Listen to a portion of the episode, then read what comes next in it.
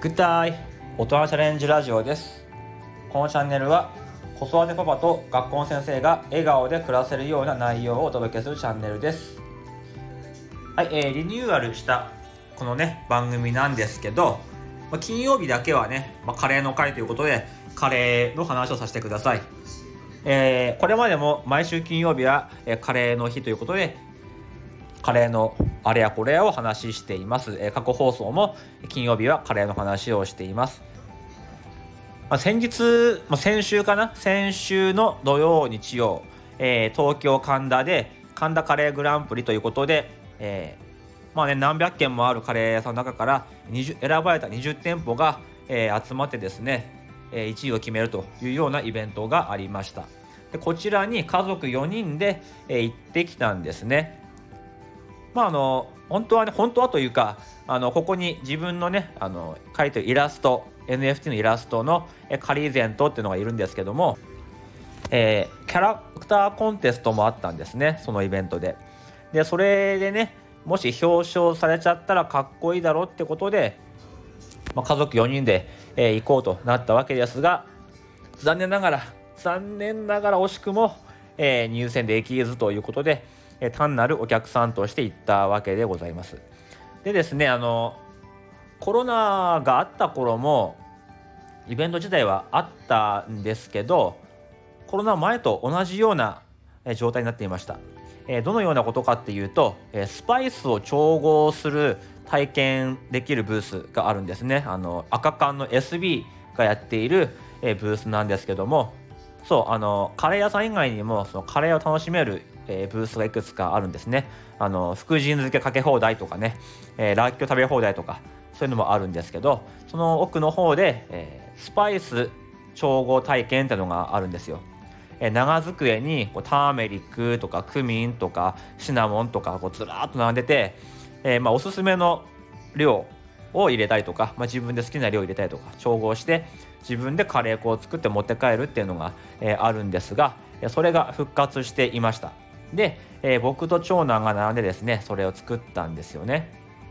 子供ってああいう作る系が好きだからもう楽しそうにやっていました。で自分はその辛いのが苦手だから胡椒とかチリペッパーは入れないということで、えー、入れないものを作り、えーまあ、持って帰ったんですね。で、まあ、カレー粉は一回こう焙煎しないといけないんですよね。そのままだとやっぱそれぞれの味がとんがってるんで主張し合ってるんで味がバラバラなんですよ。カレー粉混ぜたら一回フライパンで2分ぐらい中火でこういるんですね。焦げない程度に。そうするとそうやって冷やすとあの味が落ち着いてまとまるっていうことがあるんですね。うん、でまあ早速そのカレー粉を使ってお家で調理しよう。ってことで、えー、まあ、彼が調合したスパイスでカレーを作ったんですね。まあ、もちろん作ったのは僕なんですけどね。うん、あのまだあの火を使わせるのは危ないのでね。うん、なんですけど、まあ、そのカレーを食べたらですねすごく喜んでてこれは僕が作ったカレーなんだよなんてことで、えー、食べてました実際は僕がほとんど作ってあのねあの彼が作ったスパイスの占める割合ってものは全然ないんですけどやっぱりね自分が作ったものでできた夕食っていうのはすごく良かったらしくてあの、まあ、お昼ねもちろんその会場で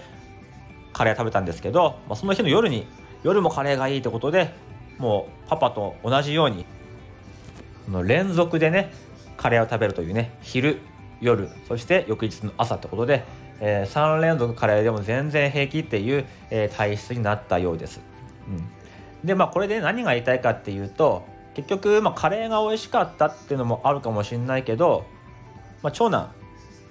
特になんですけどももうパパが大好きなんですよね。もうパパやることはもう大好きだしなんかこう全部すごいって言ってくれるんですよ。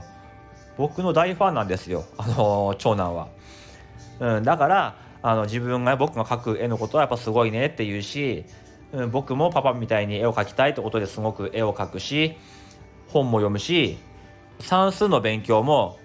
たくさんするんですよね。あの僕あのインド式の算数あるんですよ。あの2桁の暗算とか3桁の掛け算とかそういうのちょっと趣味でやってるんですけどもじゃあ僕もやるってことでなんか小学校3年生とかのあのドリル買ってきてやってるんですね。そしてえついに、えカレーの世界ですね。パパがいつもカレーを食べてることは分かっていますけど自分が調合したスパイスが夕食になって出てきてで美味しいという喜び。僕はまたこのカレー粉を使って何か料理を作りたいなんていうふうに、えー、言っていました。本当にねあのカレーっていうのは家庭の味だなっていうふうにねつくづく思いましたね。なんかこう家族をつなぐ思い出の食べ物やっぱりカレーだなっていうふうに、えー、思いました、まあ、カレーの話とはちょっと違うんですけど、まあね、あのパパは子供に好かれる存在になってですね同じ趣味。まあ子供がねパパを好きであればきっと子供が好きなパパが好きなものは子供も好きになるんですよ。だからほらギタリストとかミュージシャンのねお子さんって大体音楽やってますよね。大体わかんないけどそういうことが多いですよね。ぱりお父さんが楽しそうにやってると子供もやってみたいって思うんですよね。そうなったらもう勝ちですよ。子育てが大変だなとか自分の時間がないなとか、えー、したいことができないとか、えー、あると思うんですけど自分がやってる方に引き込んだら一緒にできるんですよ。そうすると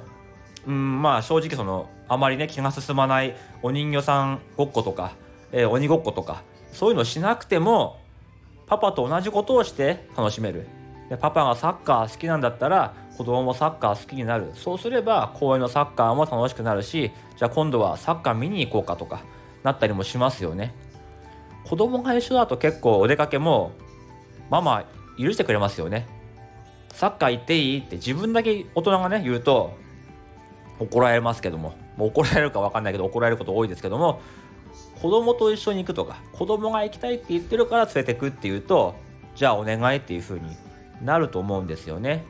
うん、だから、えー、子供にね疲れるパパになって、えー、パパと同じものを好きになってもらえば、えー、子育て子供との時間はより楽しいものになるじゃないかというお話でした、えー、カレーの話だったんだけどもちょっと途中から変わっちゃいましたがまあそういうことです、えー、子供と好きなものを共有すれば、えー、子育てはちょっと楽になったり楽しくなったりするよという話でした、えー、このチャンネルは学校の先生と子育てパパを応援していくチャンネルです。時間とお金と心の余裕を手に入れて豊かな人生を過ごしていきましょう。ではこの辺でおいとまいたします。土曜日日曜日はお休みです。良い週末をお過ごしください。ではまた来週。